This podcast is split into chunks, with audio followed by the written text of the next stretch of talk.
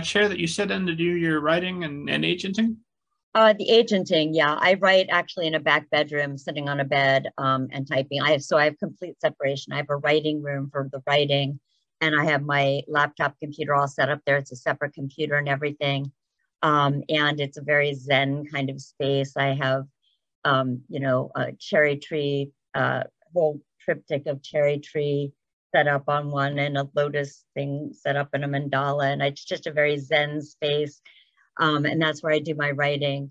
Um, and it's downstairs, and then my office is upstairs, and there I have a yoga ball chair and everything, and and it's just yeah, complete separation, different computers, different spaces, and I write first thing in the morning before agent me wakes up and is too critical of author me. so I, it's funny, I talk about myself in two different personas, and it kind of feels like that as well.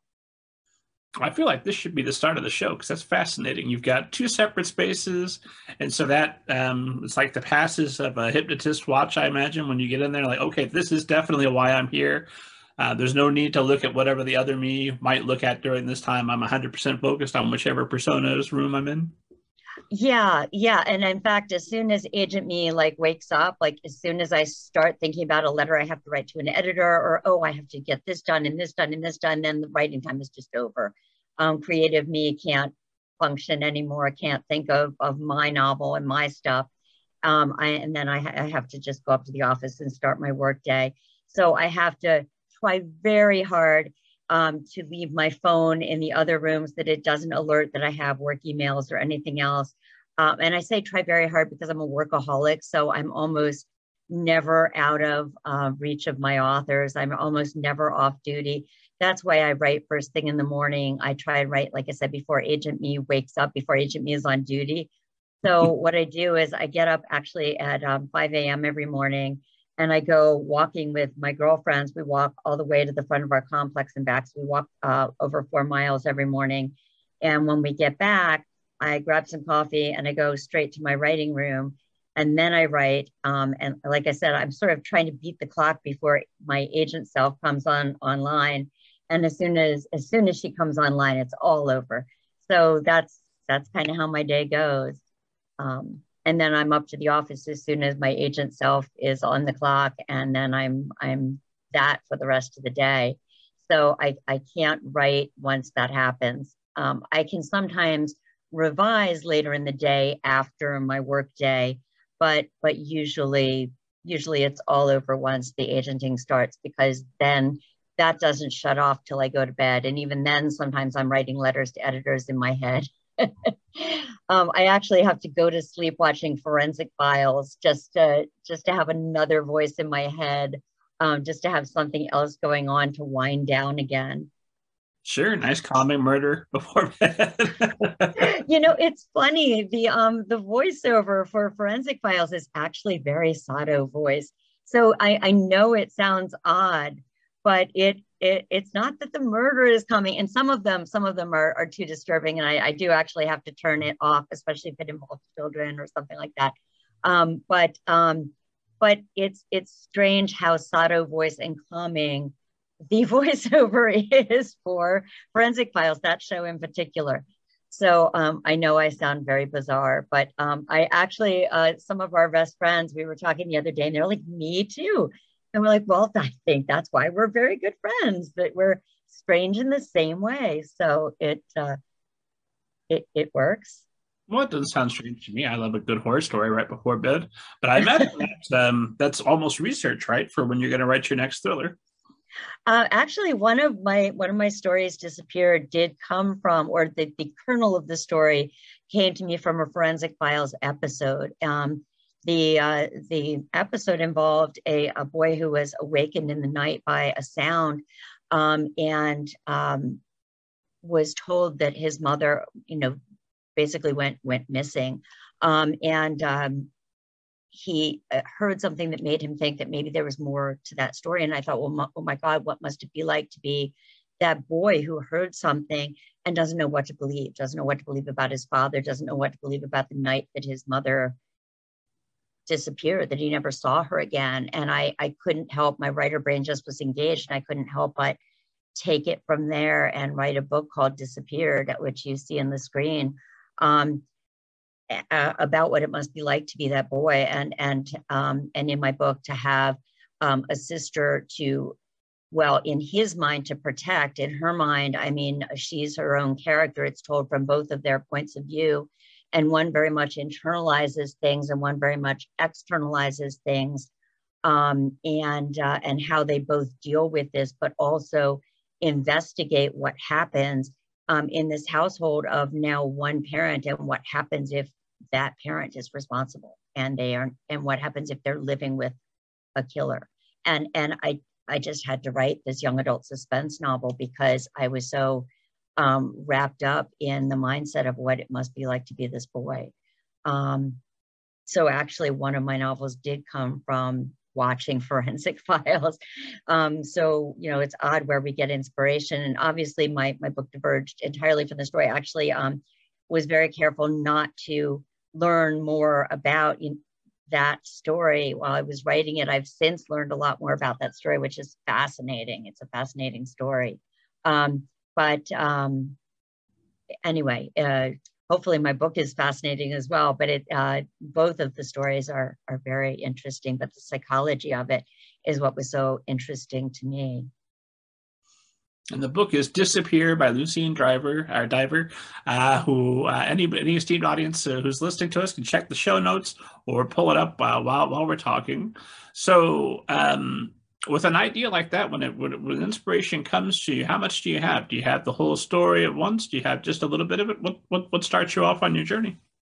Um, usually it starts with characters, and just like it did with Disappeared, um, me thinking, what must it be like to be this boy? Um, and then I build usually uh, a story around it. Um, and that's it, it, again, it's usually me um, with a character and um, a, a, situation that will most challenge this character. It, it's very rare that it starts with a concept first, but that's what happened with the Countdown Club actually um, it started to meet with a, a concept in that situation of um, what happens um, if you come into school, or, or in that case, it was school, um, and you get a note five days to die.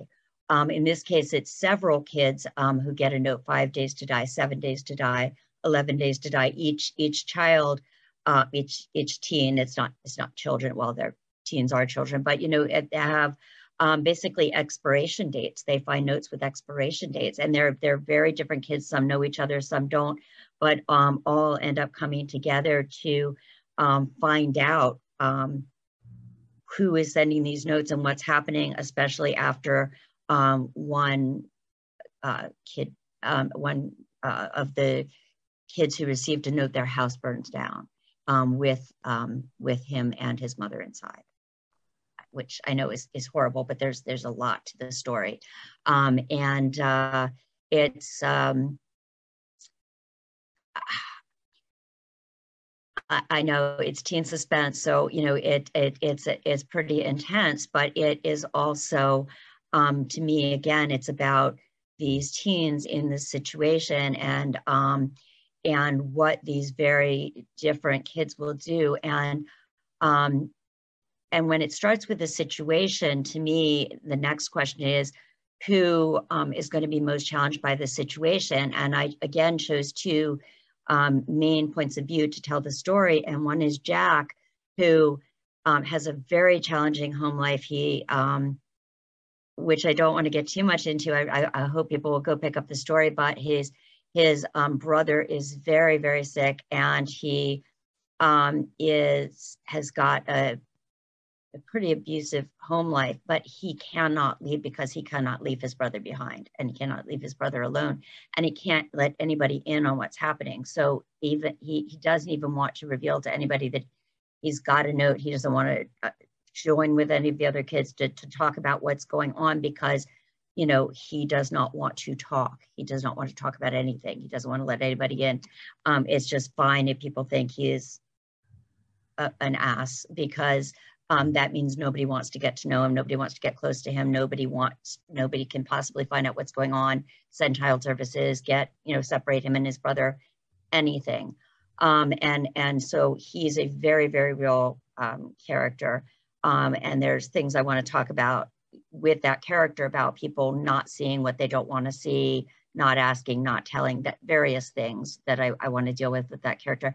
And that that's another important thing with stories to me is things that I want to talk about with people, with society, with characters. Um, anyway, the other one is more of a Pollyanna. She's very much more of a um, she she wants to see the beauty in the world, and so that's what she sees. And she, she, she's almost the antithesis to him, not in a bad way, just in a she's um, she's artistic. She sees the beauty, and um, she's being forced to see an ugly side of the world that she's not really confronted before. Um, and there are other characters involved as well um, that all have received notes. We're all very different types, and um, I just um, and there's more going on to the story. I'm only really telling you these two points of view. There's there's obviously more going on um, because there's something behind the notes um, that you reveal, and and that's something I like about stories too that are built like onions with layers and and things that you peel back, whether it's adult suspense, whether it's young adult suspense. Um, I really like things where you um, you might think you know, but do you really? And and that you might find um, other angles, other elements as you're as you're going through the story. So uh, well, I've got all kinds of questions. Um, what, what, uh, what do you think it is that I mean, there may not be a good answer for this, but what do you think it is that that attracts you to young adult suspense? Because uh, I know you've written adult suspense a, a, as well, but there's there's vampires, there's there's some kind of suspense element in your work. What do you think it is that that, that compels you? Um, okay, well, my husband will call me and and has called me um, a mystery slut. I hope that's okay to say. Um, what that basically means is if it's a mystery, I will read it, I will watch it, I will devour it.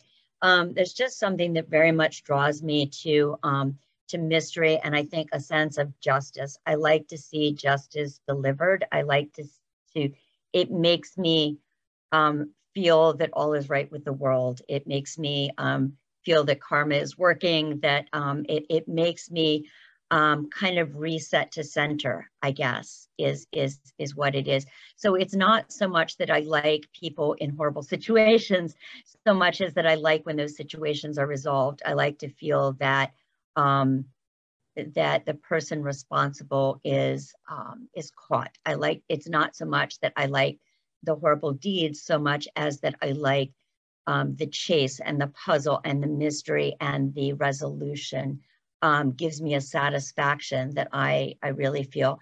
Um, and as far as for young adult, I feel like that is such a, um, a dramatic and intense time in our lives. But also for a lot of us, that is the time when um, uh, real adversity strikes, real um, things that will have an effect on us for the rest of our lives um, hit us, whether it is something that is really traumatic. A lot for, for a lot of us, I for me, I know um, it was in my young adult life that um, some traumatic events um, hit, which is probably why um, I know that um, teens face trauma, face intensity.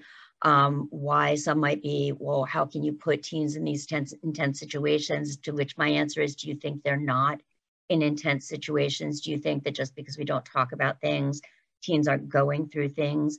Um, I don't think that not talking about things um, helps anybody. All it does is make people feel alone in what they're going through, um, make them think that they can't talk about it, that that nobody has been through it before, make them feel isolated in in what they go through.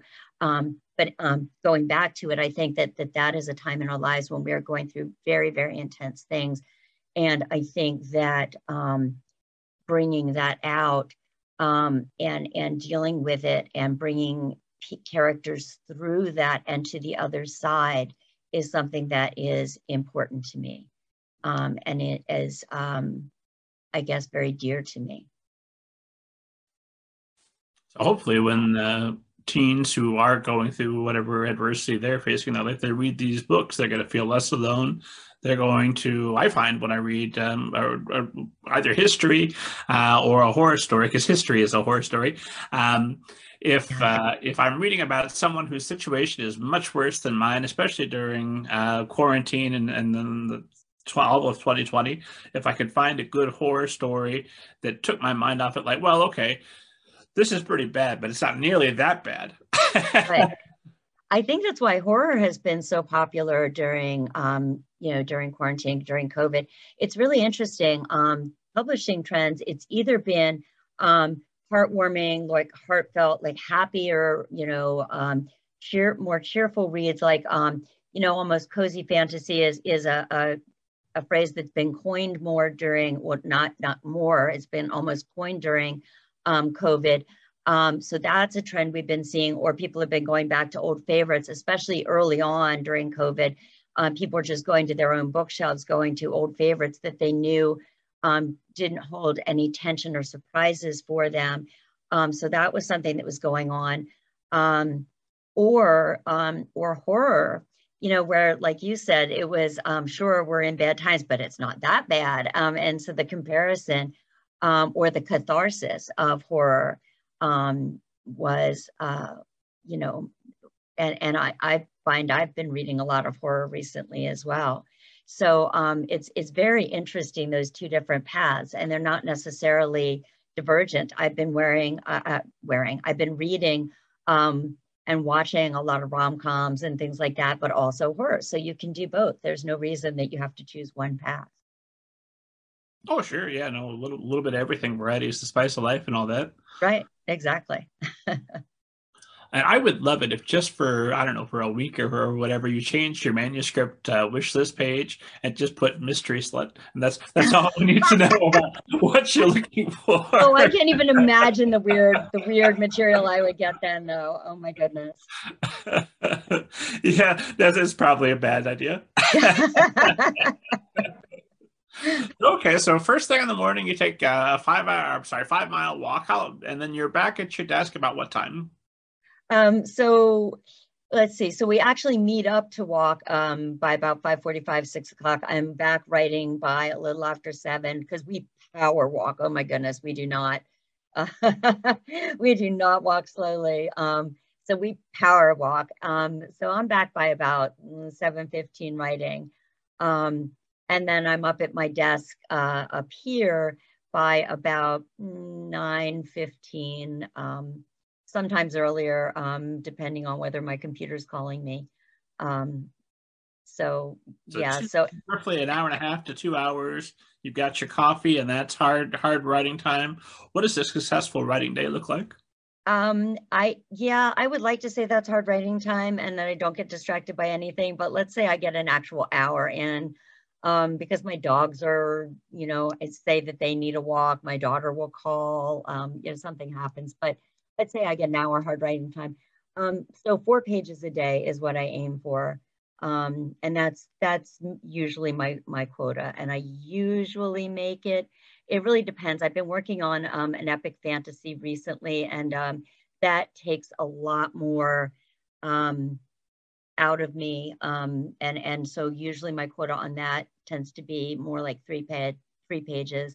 So I'm not quite getting the um, the quota as I that I was on my uh, suspense or my urban fantasy. Um, there's just a lot more pieces in play. I've actually got a lot more viewpoints in that.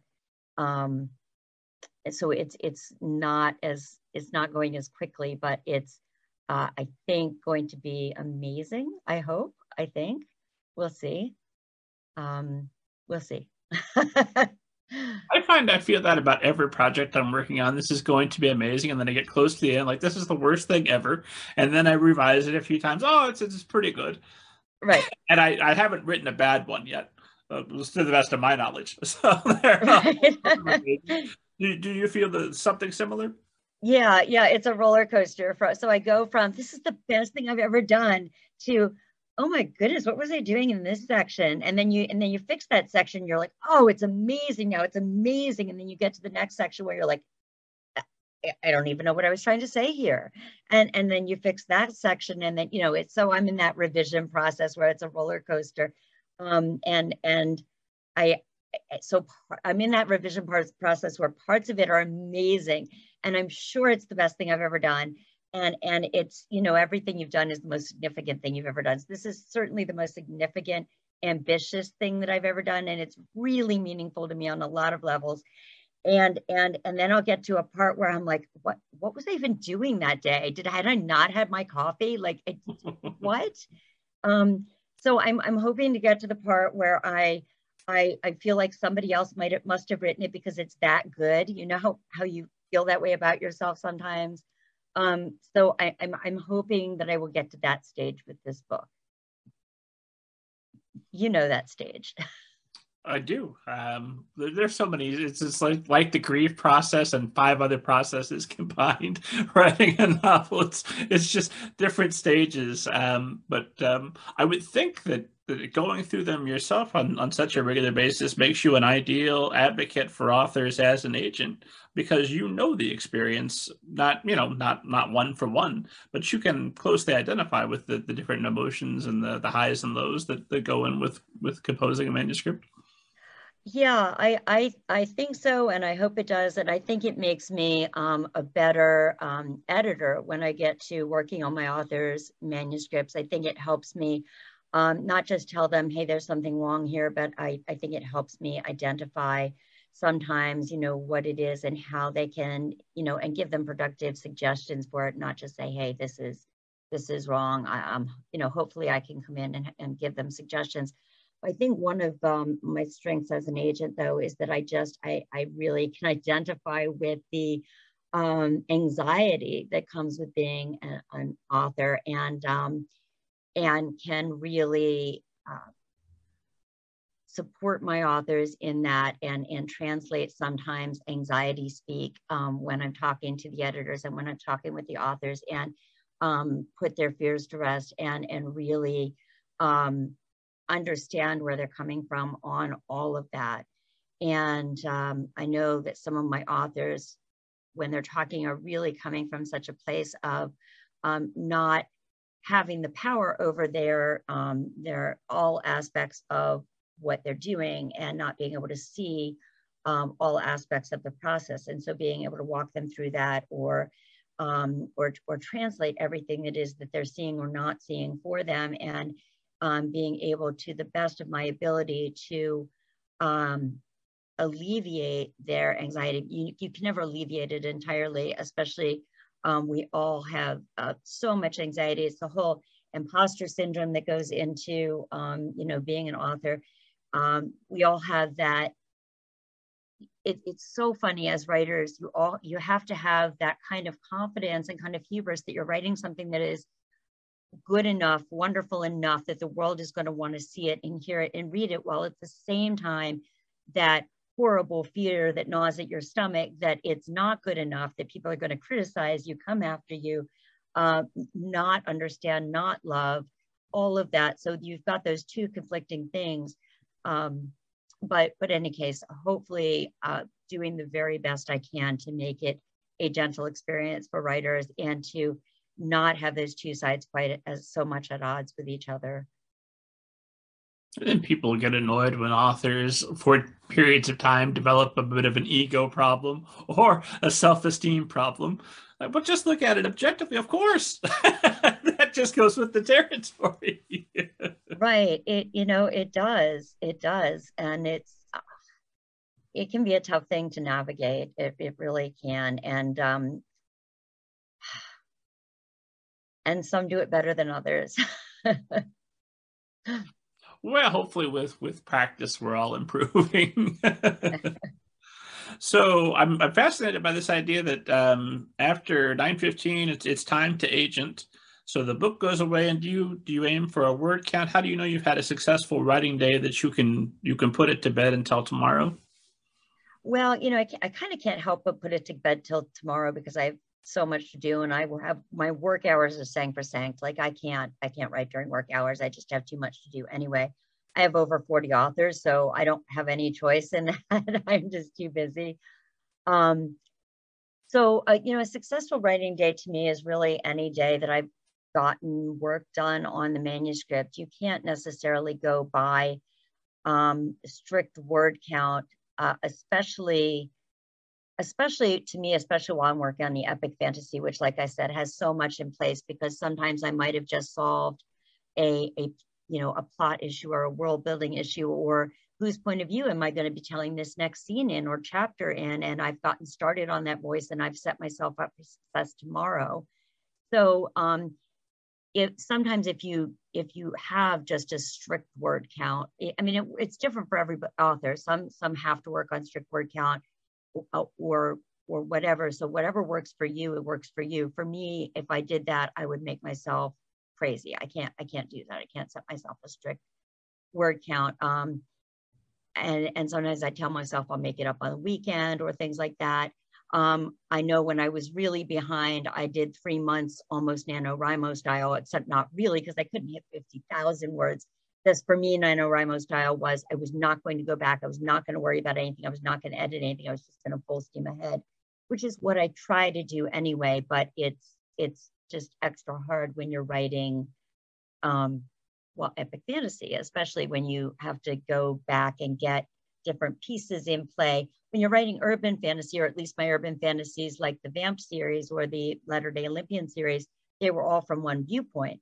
So I didn't have to worry about whose, whose viewpoint which scene was in or how many viewpoints I had or whether I was in this kingdom or this kingdom at a given time. It, things that I have to worry about with the epic fantasy. So it was easier to just go full steam ahead and not have to go back or decide that I had taken the wrong trail and I had to backtrack backtrack and fix it. Um, so, um, so a good day for me is just uh, a day when I have, have figured something out. If, if I had to stare at my computer for an hour to figure it out and I figured it out, that was a good day. So the, the goalpost moves depending on what novel I'm working on and what kind of novel I'm working on. Um, and I had to learn that with the epic fantasy because at first I was really beating myself up a little bit because I wasn't making the same kind of progress. And I just had to realize that my process was different. Um, the urban, the epic fantasy, I hadn't had percolating in my brain for two years. Like most of my books, by the time I get to write them, um, I had been writing something else and I'd had contracts and deadlines. And by the time I got to write them, they had been in my brain for two years. And the epic fantasy came to me almost like Athena from the head of Zeus. It was just fully formed um, almost, except that it wasn't, except that there was still so much to figure out. Um, and I just wasn't giving myself, I wasn't doing myself a kindness that I would do anybody else um, and letting my process be my process. I was really beating myself up for not having everything perfectly figured out. And I realized it just hadn't had those two years to percolate.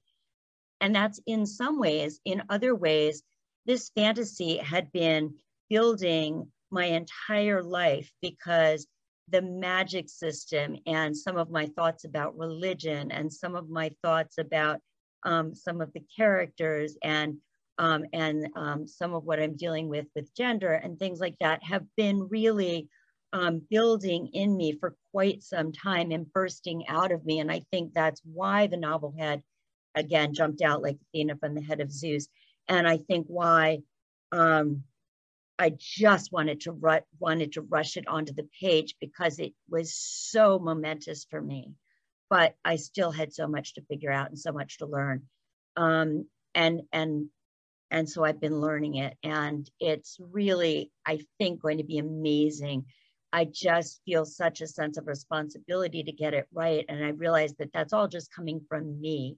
But I've always been such a type A personality and such a, I have to get it right, um, that I'm putting all this burden on myself. Um, like early on in my in my writing career, um, I I always thought, well, I would reject me, and, and so I didn't let anybody see my work because I wasn't good enough for myself.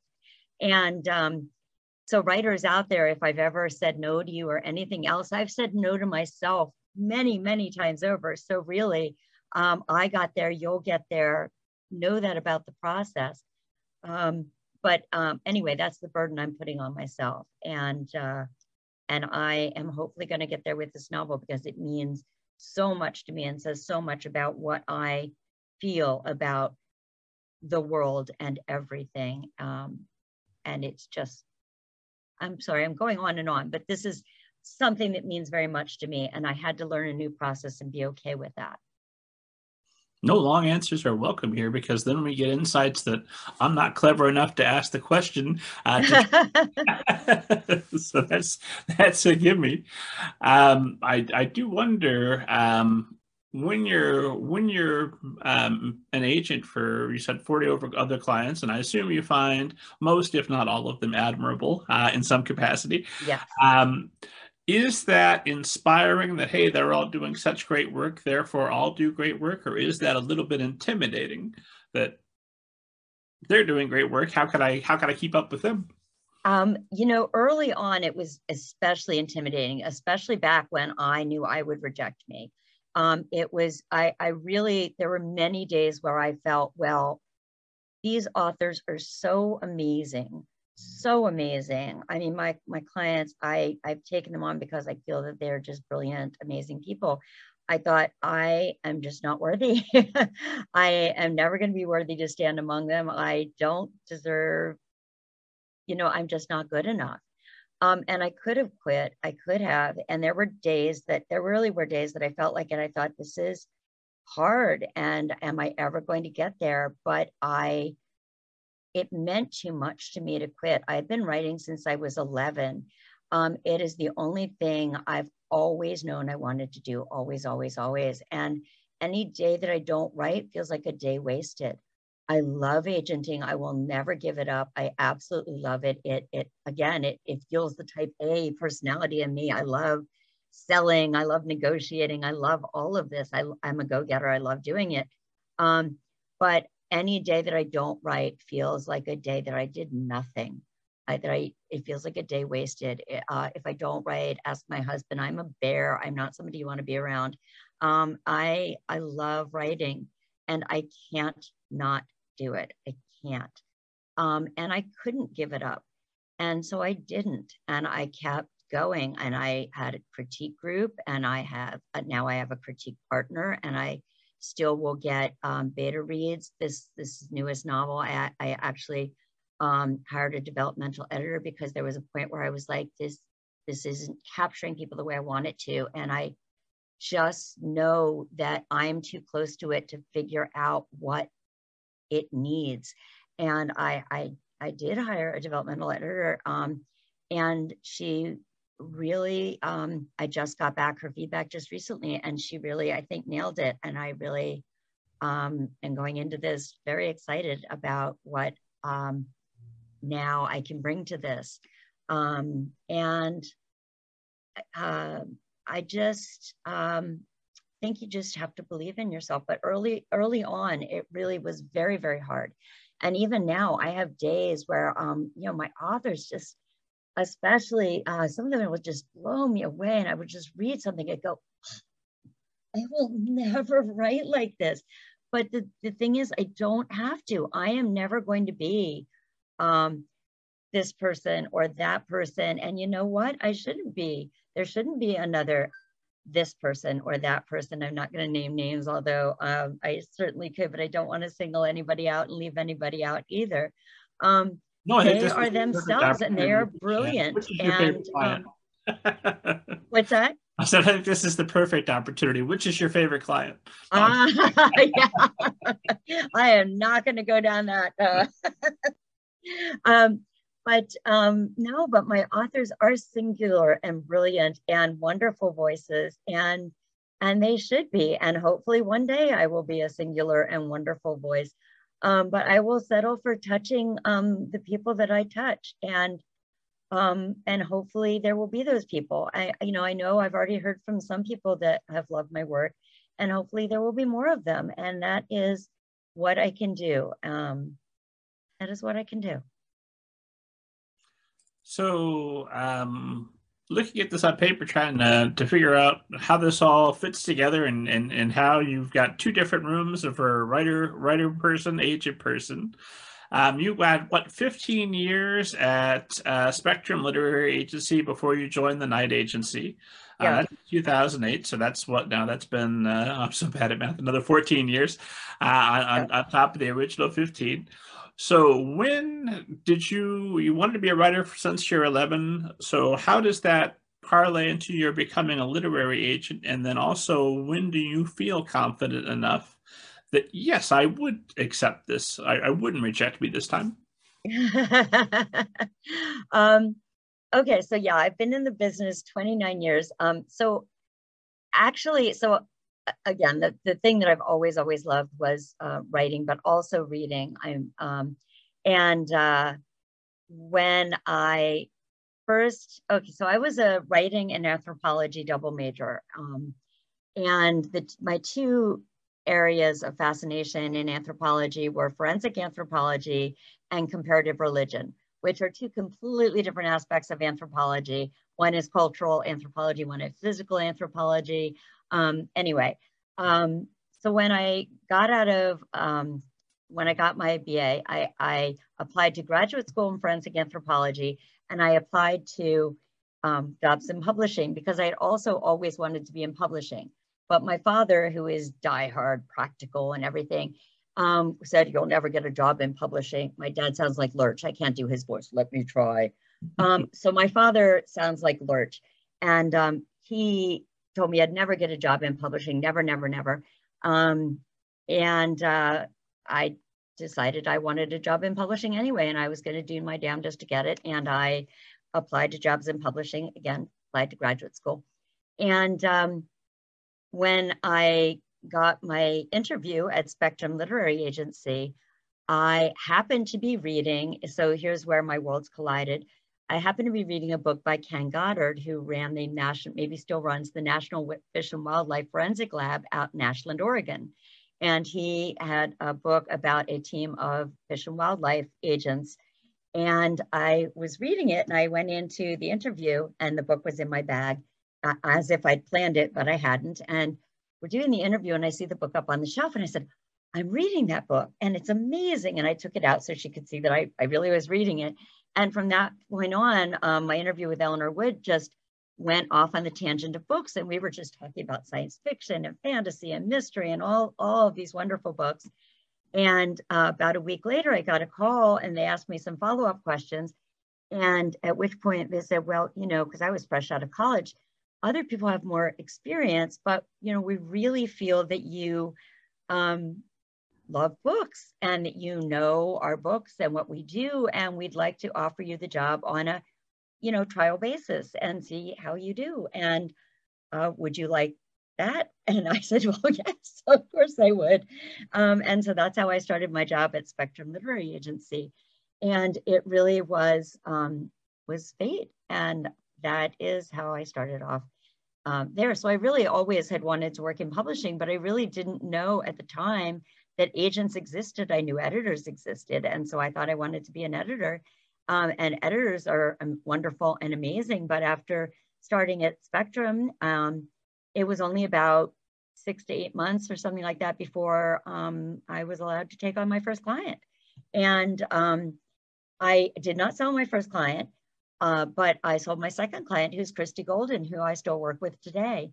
And um, it was it just from there, I never left. I stayed there for 15 years. And then when I did uh, move on, I moved on to the Knight Agency. And I've been there for 14 years. And I've just been really happy as an agent, being able to take on what I want and sell to various lines, work with various wonderful editors, and um, work with just amazing, brilliant people. I can't think of a better job. And did your father ever admit his mistake? Um, no, my father is never wrong. My father admits he was right in allowing me to change majors because when I first went to college, um, I was only allowed to take English on the understanding that I also took education to fall back on because I would never get a job in publishing. But I was a presidential scholar, um, and that allowed me some leeway in, in the majors and the classes I took and everything. And um, I had um, two advisors as a presidential scholar who helped me like really get my arguments set for my dad in, um, when I decided to change to just English writing and anthropology. So I really had my arguments all lined up when I went to my dad to say, this is what I'm going to do. I'm going to change my majors. And um, I got on the phone with him and I argued. And my father said, right. And I kept arguing because I he's never agreed with me ever in my we still have never seen eye to eye on, on I think anything. And um and I, I kept arguing. And I think I was like five minutes beyond that when I said, wait a minute, what? And and realized that he'd said okay. Um, so no, no, he admits that he was right in allowing me to change majors, but he he was never wrong, ever. I'm I, sorry, Dad, if you're listening to this podcast. Right, is what I'm hearing. right, right, right. And you you graduated uh, summa cum laude, right, from the the State University of New York. Yeah. Um, just more evidence of that Type A personality. You go you go uh, 100% on anything you ever do. Yeah. Yeah, and I graduated early. it's not just a morning walk; it's a five mile walk, and it's brisk. I love it. yeah, I was kind of worried when I moved to Florida from New York that I would lose my edge. I actually, I really was. Um, but apparently I carry it with me, so it's not a problem. This is something that I've been harping on. Esteemed audience knows that I have an axe to grind. I want to decentralize publishing. I want more uh, agents and editors out of New York. One, so more people can participate where the cost of living is a little bit lower, mm-hmm. uh, and that'll that'll increase diversity. And and really, that's my main point. I, I want more people involved, and I want it to be a less select class. But I also understand a lot of a lot of that has to be in person. You have to know the editors you're submitting to. You have to develop those relationships. So, how are you managing to do that without living within the city? Well, I think it helps that I spent the first 15 years in the city, um, and so I got to know, you know, people before I moved to Florida.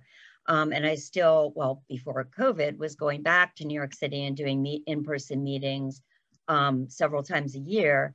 Um, but now with Zoom, it's a lot easier. Um, you know, we can just do Zoom meetings. And so um, even, you know, I'm keeping up my relationships by Zoom or I'm making new relationships with Zoom. Um, you know, anytime I, I don't know an editor or want to, you know, get to know an editor or renew, um, you know, or just talk about a, you know, talk with an author, talk about an author, you know, with one of the editors that I work with, we're just getting on Zoom, it's a it's a lot easier. And um, I'm doing, you know, obviously, uh, uh, well, some people are going to the international book fairs these days, but a lot of us are not because of COVID or travel restrictions. And so um, we're doing virtual book fair appointments. I just I did I've done a whole bunch of virtual London book fair appointments recently. Um, and then in the fall, I'll be doing a lot of virtual Frankfurt Book Fair appointments because we're not comfortable going to the um, international book fairs yet. Um, so, um, you know, we're just, we're doing a lot of our meetings virtually these days.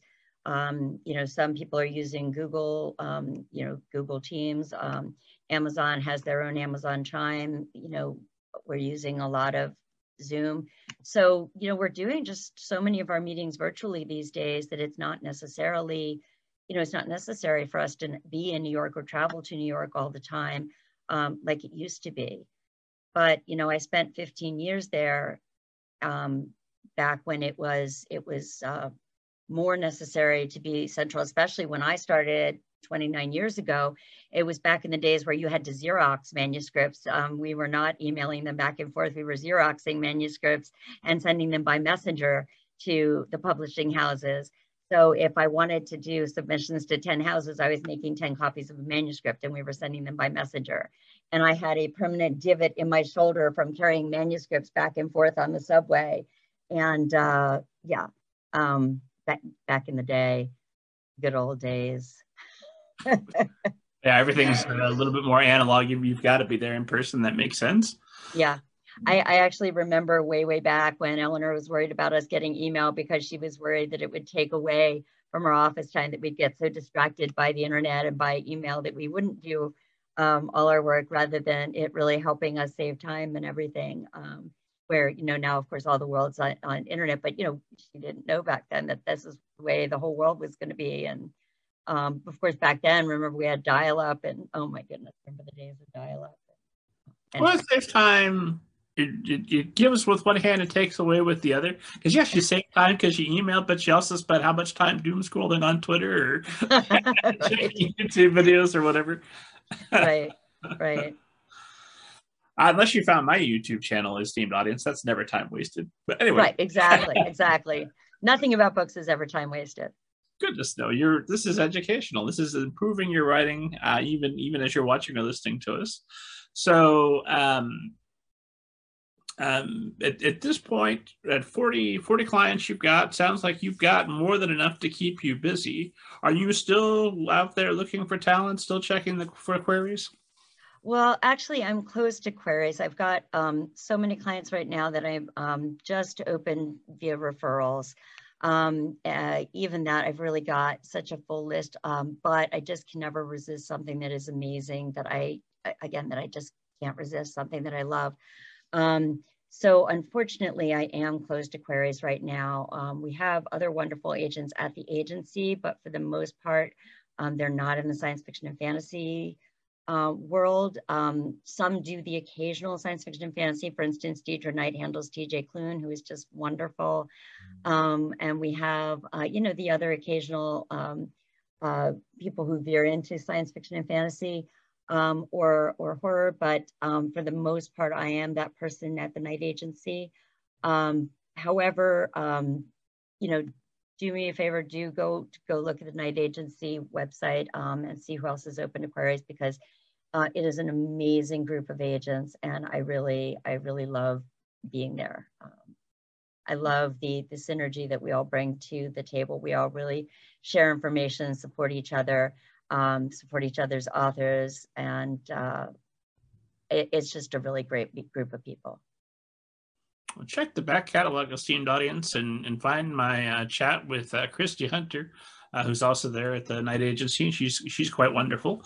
Uh, hopefully open to queries. If she's not now, she she will be again. That's uh, true, and I should say that we do um, science fiction and fantasy and young adult. So several of the um, of the uh, agents do science fiction and fantasy and young adult, right? Like Kristy Hunter, who handles uh, Lucella Samberry, if I if I'm not mistaken and everybody else who's there at the Knight Agency. If you're hearing us and you're thinking, I want to be on the show, great. I want you to come on the show. Email. um, what uh, I always try to ask, what is it about the Knight Agency for for um, uh, authors who are listening and wondering who they should submit to? What makes the Knight Agency the better agency? What kind of services do they offer? What can authors look forward to receiving when they when they sign with the Knight Agency? Um, first of all, I just think it's a, just an amazing bunch of people. Um, we're not competitive there, which is one of the things I like. We're really cooperative. Again, we all share information. Um, we have really great relationships with our foreign agents. We work with various film agents, whichever one is going to be the best for a project. Um, we have a social media guy who handles our, our Instagram and our newsletter and our tweets and things like that. And we all tweet for each other's authors, support each other's authors. Um, so we're all, when you get one agent, you basically get all of us um, because you get all of our, our shared um, knowledge and support. Um, and uh,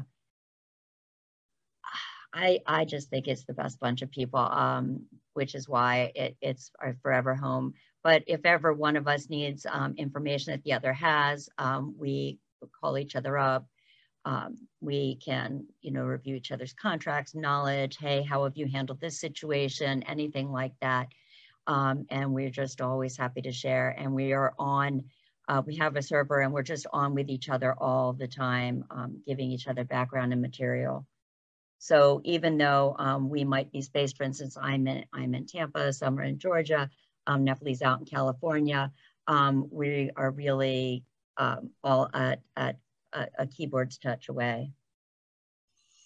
And so, if there is a, a, newer agent that maybe needs a little bit of help with negotiating or is looking at a contract and wants to make sure they're getting the best uh, terms, they're not on their own. They've got all of the other agents that they can reach out to that can be working with them.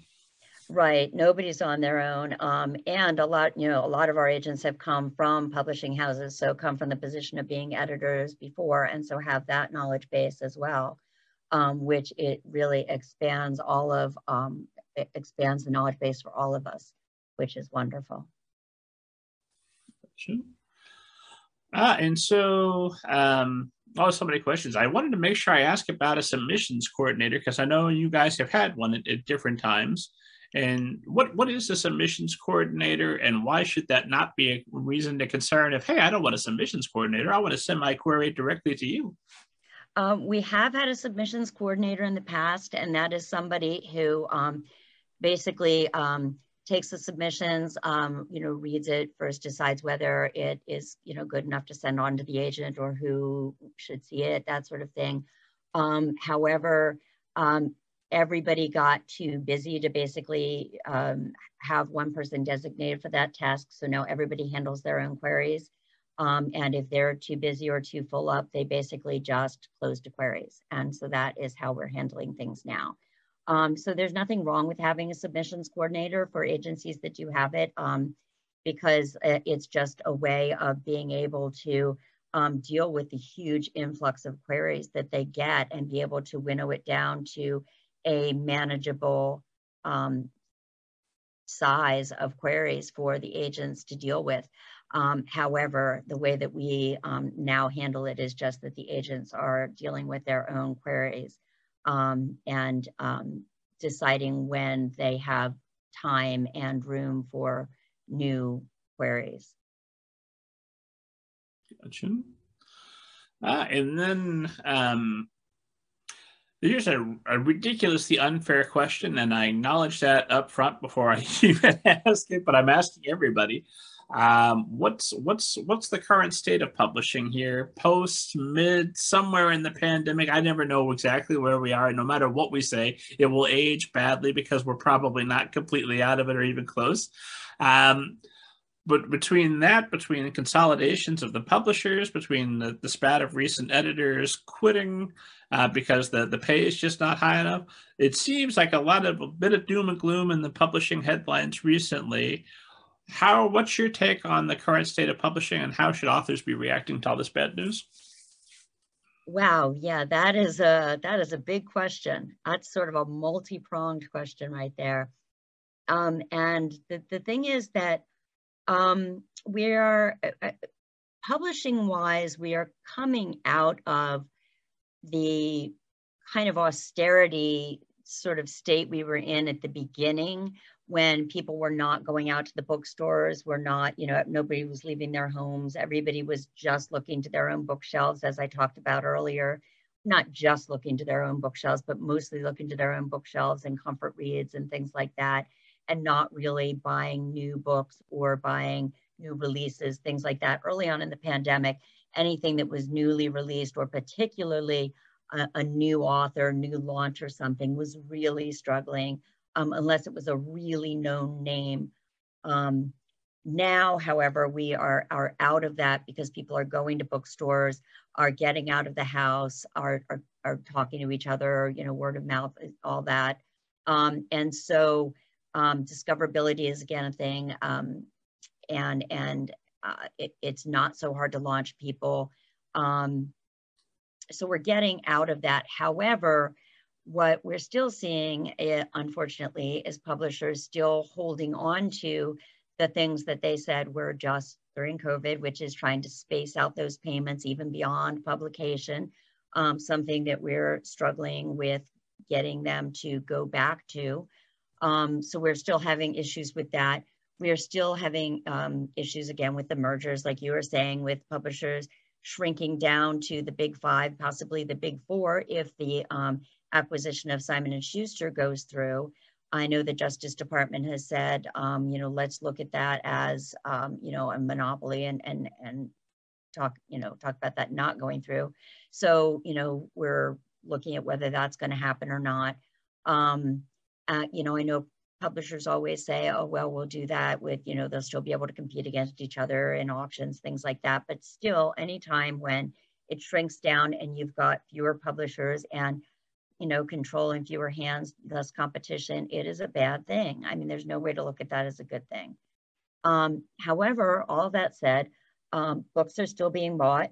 We're still seeing a good number of copies moved. Um, we're still making deals. Um, new books are still getting launched, are still getting a lot of attention. We're still seeing new imprints like um, Weird Tales new imprint at Blackstone. We're still seeing uh, some publishers um, coming up, getting some getting some attention. We're hoping that some mid-sized presses will come up and compete a little bit. Um, we'll we'll see. We're kind of at a, a, a, time will tell point in publishing. Like you said, it's sort of all bets are off. We don't know where we are in COVID cycle when another thing is going to hit. Um, but I, I think we're past the point when any administration, um, whether it be state or federal, is really going to go back to hard closures or close anything. So I think that we're looking at I, I know now I'm getting more into politics, but I think we're looking at the world looking at, or not the world, the country looking at this as, ah, it's our new normal. So um, I think uh, as far as people going out and discoverability and buying patterns, I think that we're where we are in terms of um, book traffic and discoverability and book sales and, and that kind of thing. I don't think we're going to be back to where we were at the beginning of COVID um, when we were in lockdown, is my long and short answer. As far as people leaving publisher publishing and being overworked and things like that, um, yeah, publishing has to change. I mean, you can't, you know, publishing, you can't see publishing making these acquisitions like of Simon and Schuster and things like that and paying a million dollars for this or a million dollars for that and then not paying you know, people enough who are working nights and weekends and and this because that's what publishing is. It is not a 9 to 5 it's always been a more than full-time job. And you can't be asking people to be working more than full-time and not paying them enough and not giving them enough um, ability to be upwardly mobile and expect that that is okay especially when they're not getting any benefit from what they see as run, you know, when they're seeing, you know, runaway bestsellers, when they're seeing you spend all of this money over here and over there, and then telling them that you can't afford it. I know that publishing is a low profit margin industry. It is. There is no question about that. And there is no question that there have been challenges with the cost of paper going up, with um, losing, you know, um, you know, crates off the side of, of barges, with, um, you know, um, slowdowns, with, with, I mean, there have been all kinds of challenges to publishing. and I have no question about that. But at the same time, publishing has money when they want to have it. And you can't not have it for your employees who are putting in the work. Sorry, my soapbox, my TED talk. Thank you. No, I love it. I thought it was an unfair but possible question. Then you answered it. It was Thank you. so if I've got a magic wand uh, and I'm going to ignore uh, COVID and I'm going to ignore our political situation, I don't know. I care about books. Uh, and I'm going to give it to you. I'm going to say fix publishing. What's the one thing you could do um, without restraint that would make a, a, you think make a tremendous difference in improving some of these publishing situations?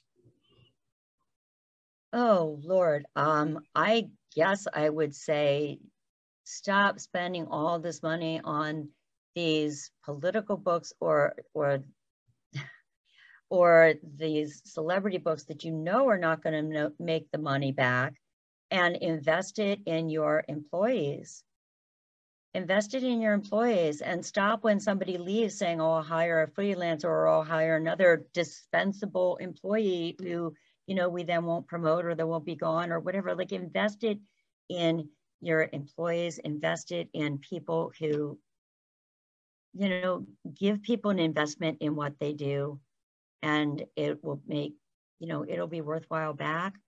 Um, but also, you know, you you're losing a lot of really great publicity and marketing people because they look at what they can make in publishing and they look at what they can make in other industries and they'll jump. And we've seen a lot of that too. It's it's very hard to keep publicity people in publishing and that is a shame as well. And we need to stop that from happening so i really think that it really reinvesting in your biggest most important resource which is the human resource would be my suggested way to fix publishing. Gotcha. And yet, for, for all of that, I know 29 years ago when you started in publishing, it was a tremendous salary right off the street, plus all the benefits you could possibly handle. Oh, oh, yes. Oh, I was living in a palace my first year. Oh, yeah. But oh, you, oh, yeah. I was living with my parents and commuting two hours each way when I first started in publishing. But you thrived here I am 29 years later talking to you uh, about all the books you've published, all the clients that you're continuing to make deals for. And I'm sure that you started with other people at around that same time who are no longer in publishing, because I've talked to people four years ago who are no longer in publishing. So I'm sure over 29 years, some folks have, have come and gone.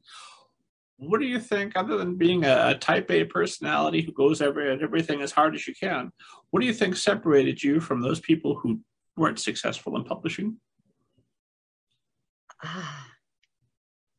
I just don't think I could imagine doing anything else. I mean, obviously, I, I guess I could imagine going to graduate school for forensic anthropology. Um, but the truth is, the school that I really wanted to go to, um, they got in touch with me and they said, We need one more thing for your application. We need one more um, recommendation from uh, a professor. And I wrote to the professor and I said, oh, I need this recommendation. But you know what? I didn't, I didn't follow up. I didn't write very hard. I didn't work very hard because I think I didn't really want that. And I really wanted publishing. And so I tell people publishing got back to me first and it was true, but it also was where I belonged. And I just, I just, once I was there, I couldn't imagine being anywhere else. And I just didn't really want to be anywhere else. Um, I just loved it. And you know what? Um, Eleanor was a great um, mentor. She was a really great mentor. She really taught me a lot. Um, uh, great lady, great mentor. Um, and I just, I just couldn't imagine doing anything else. Um, it was a, a, a great story uh, that I like to tell. So I started March 1st, 1992 um, and uh, I believe it was March 1st, 1992. 93, how long ago is this? Anyway, um, no, no, must have been 93, 93. Um, anyway, so, uh, and just before 4th of July, so there had been a, a book that um, was written by uh, Larry Niven, Jerry Pournelle, and Stephen Barnes, I think it was, or maybe it was just Larry Niven and Jerry Pournelle. It's been 29 years now, so you can forgive me for this. And uh, anyway, she wanted my uh, opinion on it because it, it, involved a generational gap and, and uh, sort of a war between the generation or a battle between the generations. Really, that's not what it was about, but it was involved in the in the science fiction novel. And I gave her my opinion and everything after reading it. And she says, "Oh, that's really good. Would you write that up and send it to Larry Niven?" And I said, "I'm sorry, what?" because I was fresh out of. So what? She says, "Yeah, just write that up and send it to Larry Niven." And I I, I, I, thought I, I couldn't have heard her right. So I, um, I went home just, just dreading, just, just, but, but she told me to, so I, I did, and I, and I, and I wrote it up, and, and I was honest, but I was of course very, but I was just, I was, I was in terror. I thought this could get me fired. This could get me fired. I'm, I'm sending my editorial notes, my thoughts to, to Larry Niven. I'm getting fired. So I did it, and I sent it off, and this was just before um, just before Fourth of July weekend. So all Fourth of July weekend, I couldn't even enjoy it because I thought I'm getting fired. I'm getting fired and coming back after the weekend and I'm going to be fired. He's going to call up and say, who is this upstart? And I'm getting fired. And I come back and I hear nothing, nothing, nothing, nothing. July goes by, nothing, nothing, nothing. And uh, must have been into August now or whatever. And, and I have to call him up to find out how many authors copies he wants of something, right? And I call him up and uh, he says, Oh, yes, Lucienne Diver. Yes, I have your letter right here. Very helpful. I almost fell off my chair. Almost fell off my chair. that is one of my favorite stories from publishing because I just was sure I was getting fired. I swear to you, I'm not sure. Like I must have eaten, but I I could swear I didn't like eat for a month, just sure I was getting fired. And um, and that was my story. I got to send an editorial letter to Larry Niven within months of starting at Spectrum Literary Agency, and I didn't get fired. So um, I, I really think that was part of the reason that I got to, you know, not too many months after take on my first client is because, you know, Larry Niven said I was helpful and like I was going, you know, anyway, that was, um, I don't even remember what the original question was, but that was my answer.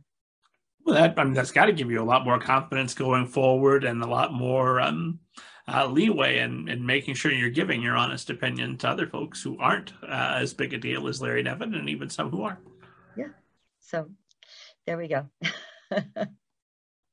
well, uh, another question. I'm watching our time. I, I, know it's flying by, but a question I, I, make it my business to ask every publishing professional who's ever come on the show um, is uh, we know that publishing does not have the best track record when it comes to inclusion and a diversity of, of authors' voices and, uh, and diversity um, within publishing about who's making the decisions about who's going to be heard. Um, and, and I always like to toss out the caveat this is America. Publishing is by no means the only industry that has that that particular issue, but publishing is what we're focused on. So, what are you seeing uh, publishing do to improve that? And what is the Knight Agency doing to improve diversity and inclusion in publishing?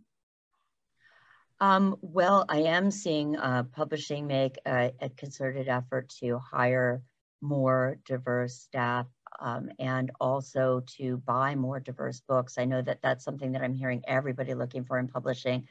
Um, I know the Knight Agency has always been about diverse books, always from our inception.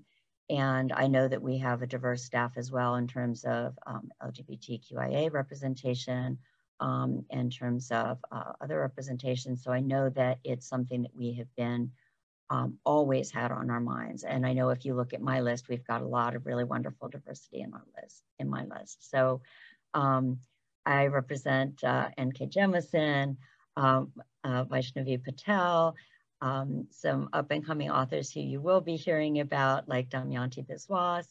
Um, we handle TJ Klune, we handle um, Nalini Singh. Um, oh my goodness, I'm going to blank on six million names that I should be throwing out. Um, uh, I've worked with Lynn Flewelling for years and years and years. Um, oh my goodness. I, I, yeah, I'm going to be blanking on all of these names I should be throwing out right now, but that's because I don't necessarily think of um, in terms of like which boxes am I checking out, who should I be throwing out when we're talking about diversity. I just think in terms of um, we should always be um, looking at marginalized voices and how we can, um, well, I, you know, I, I just think that we, um, have a lot of Western fantasy out there. And um, I particularly am interested in other stories. Um, again, one of my interests in college was comparative religion. And um, one of the things I've always found fascinating is how there are um, resurrection myths across cultures. There are um, twin myths across cultures. There are these myths, those myths. We have so much more in common than we have apart. And I, I just would love to see so much more of that brought out, so many more stories. Um, Vaishnavi Patel's um, Kaikeyi, which is coming out, well, by the time this podcast comes out, it will be out, um, is uh, a retelling uh, of the Ramayana and the vilified queen from that story. And um, and just a, a, different take. And I just, I want to see more of those stories and more retellings um, and, and more looks at um, maybe not this take of history, but that take of history. You know, they always say that the victor tells the tale. Well, I don't want to look at that tale. We've heard that tale. I want to look at this tale, that story, that voice um, that we haven't heard. And, um, and, and that's what I want to see and see more of. But, and I'm hearing that from um, every publishing professional I talk to. Um, and and yes some of it's a response to um, you know the political climate but i think a lot of it is is authentic too that we've heard the same thing again and again and again and we want to hear different things and we want to see different things and we want to be able to distinguish it from what's already out there um, on the shelves and available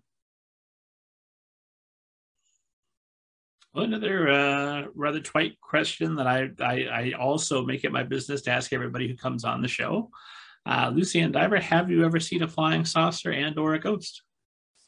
Uh, I have not ever seen a flying saucer. I have not ever seen a ghost.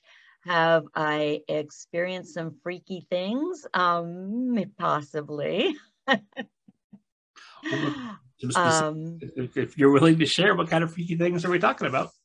Well, um, okay, so when I went to uh, went to Salem to research uh, one of the Vamped books, um, just stepping out, even just stepping out of the the car in Salem. Now, I won't say I am somebody who's necessarily sensitive to to to vibes to things, um, but even just stepping out of the car in Salem, um, you just it it feels different. It it just it just does. People say that it's the most haunted place in America, or I've heard Savannah, or I've heard other places. Um, but to me, um, just stepping out of the car in Salem felt different. It, it did. And I, I felt something even just in Salem. Um, but we went on a ghost tour, and I, I'm very aware that on ghost tours, sometimes people will, um, you know, either make up or emphasize a story or point to this building as someplace something happened just because this building happens to be still standing, but maybe it took place over here, but it's an empty lot or whatever.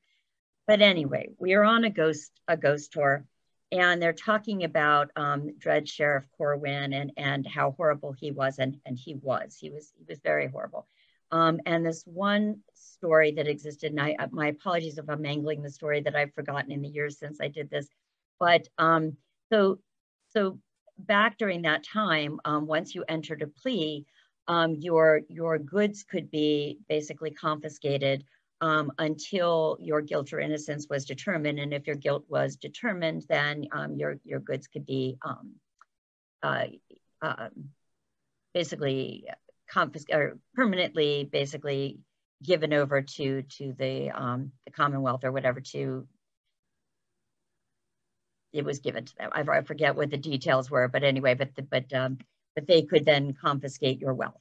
And, um, and so this one family's wealth had basically been been confiscated um, and and so when the sheriff died um, and was laid to rest they stole his body um, and were holding it hostage against um, his family um, to recover their wealth from his family for the return of his remains was the story that that she was telling and um, the person who was giving the ghost tour, and she was saying, and this is the house where his remains were, you know, kept, his skeletonized remains and all, and she's making it very creepy. Well, and we had our backs to this other building while she's telling the tale, and um, and I I could not. My I, I was just getting this horribly creepy feeling from the building that we had our backs to, and I literally could not stand with my back to this building. I just it was it was as if there was something traveling up and down my back. This just creepy sense traveling up and down my back. And I, I just literally, I could not um, have my back to this building. And I didn't know what it was, but I thought, I don't know what she's talking about here, but I'm pretty sure it happened right there behind me. I just, I, I just, I, I could not. And I had to move from where I was standing. And I've never felt anything like that before. And I, I'm not saying it was or it wasn't, but all I'm saying is if it happened anywhere, I'm pretty sure it was the place that was behind me and that it was it was all creepy as hell as all heck heck if you can say that. Anyway um it, it was very creepy. And um again not saying anything but from that ghost tour i had the weirdest things. My camera literally shut down. I had charged it just before going on the ghost tour. I, it had shut down and before it had shut down i got some really seriously weird pictures, not not the orbs that you know, but but some serious like crazy streaks across the. And I'd gotten all kinds of crazy things on my camera shutting down, and um, only on Salem, never never before or since. Um, so I've never seen a ghost, but I really seriously could not have my back to that building, could not focus on what she was saying or listen to her through the rest of that thing. It freaked me out. That's so an experience uh, like that knowing that you have had an interest in comparative religions, um, does that offer evidence that's counter, you think, or does that offer a little bit of support? I I don't know if there was going to be a malignant spirit sticking around. It would certainly be Sheriff Corwin. Uh, he was malignant as all get out. Um, he was the one, um, and apologies if I'm getting this wrong or the name wrong. He was the one, there's this horrible story. I'm apparently very morbid. There's this horrible story. Let me tell you about it. Um, so there's this older man during the witch trials um, who'd been accused of uh, accused of witchcraft, and um, he was a much older man, and he refused to enter a plea, knowing that when he did, his his goods would be confiscated, and he wanted them um, preserved for his um, descendants. And um, so he refused to enter a plea. So Sheriff Corwin insisted that he be pressed he, to enter a plea, literally pressed, have um, stones piled on him. And so out behind um, the jail, they piled um, they piled blocks on him. And so for three days, he was out there with no no food, no water, and everything, just having blocks pressed on him. And on the third day, um, Sheriff Corwin went out to see if he was ready to enter a plea, and his tongue was hanging out and everything else, as the story goes. And um, Sheriff Corwin took his cane and put his tongue back in his mouth and said, Are you ready to enter a plea? To which all he responded was, More weight. And more weight was put on him, and he died. This is how horrible this man was. And so I, I, I do believe if there was going to be anyone who stuck around, it was going to be him and I and I won't lie, I, I do think that maybe um, Sheriff Corwin and this experience I had inspired the Boswites that appear in my the malignant spirits, the Boswites that appear in my epic fantasy. Um, that I now that I think about it, it never occurred to me that that experience might be what inspired them, but um, but I think that that might be. Well, that goes back to what we were talking about uh, at the start of this thing that a little bit of horror, a little bit of history gives you some better appreciation for your current circumstances. Like, oh, well, nobody's put extra weight on me and put my put my tongue back in my mouth today. It could have been worse. right, exactly. exactly. And like you were saying, horror and history, pretty much the same thing. Yeah. So um, I think we could we could go on uh, forever. This has been an absolute pleasure. You've been so generous with your time, and I always want to end while we're having fun. Um, so for tonight, I've got one last question for you, uh, and that is uh, if you and I'm, I'm going to ask this as a two-parter since I'm talking to both agent you and writer you.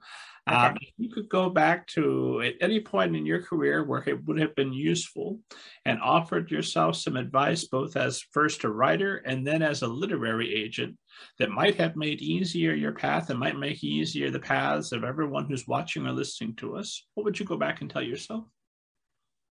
Well, uh, writer me, I would say, don't listen to your father. um, and part of that is that my father very much believed in um, uh, don't show emotion, stuff them down, don't have emotion if you can help it at, at all. Um, and certainly you never express it, never. And um, and that was something, unfortunately, I took very much to, um, uh, I internalized very much, which was very hard for me at the beginning as a writer because I, I had a very hard time putting it on the page. Um, and I think my early years struggling to write um, had a lot to do with the fact that I had learned those lessons so well. I had a very, very hard time um, getting into deep POV, really getting uh, into character, putting thoughts and expressions on the page. Um, because anytime I let the least little bit show, to me, it felt like opening a vein. Um, and it was really just opening the door a creak. And, um, and so a lot of my work, I think, is not as deep, my early work um, was really not a, as deep as it needed to be. And it took me a lot of years to get over that. Um, and I think in a lot of ways, I'm still getting over that, still being able to express myself and really um, allow it onto the page. Um, no offense to my father, that's how he was raised. That's how it's a family thing. Um, uh, and I, but I, I think I would say get over it. and, and it's a really, really hard thing to do. Um, and I'm, like I said, still getting over it. Agent me, um, oh my goodness, I guess I would just say learn everything. I mean, just learn everything. And I, and I really, really tried to, but, um, you know, I, I think I felt I knew more than I did early on. Um, you know, I came out of college having you know, been part of the presidential scholars and having been an A student and things like that. And I just, I didn't know everything I didn't know. And, um, you know, I, I just, I, I did, I, you know, I obviously I did learn a lot and Eleanor was an amazing teacher. Um, I just, um, I wish I knew everything I didn't know that I would have just studied even harder. I don't know. I'm such a type A personality. I, I don't like to, I didn't like anybody to see me not knowing anything. And so I wish I'd known everything I didn't know so nobody could ever see me not having known anything. Does that make sense? that sounds. Um, uh, I wanted to be a five year long agent in my first year. Can I do that? Can I go back and do that? That that's what I want to do. That's my answer. well, this has been an absolute pleasure. Where uh, where can esteemed audience find you online, follow you on social media, and all that good stuff? Uh, I am Lucienne Diver on Twitter, luciennediver.com uh, for my website. And then for agenting, it's night with a K, knightagency.net. Uh, and as always, esteemed audience, for interviews with other literary agents, authors, editors, publicists, book people, the world's best people, head to middlegradeninja.com. Download your free copy of Banneker Bones and the Giant Robot Bees. It will change your life. And always, as always, God willing that I'm alive, I'll see you next week.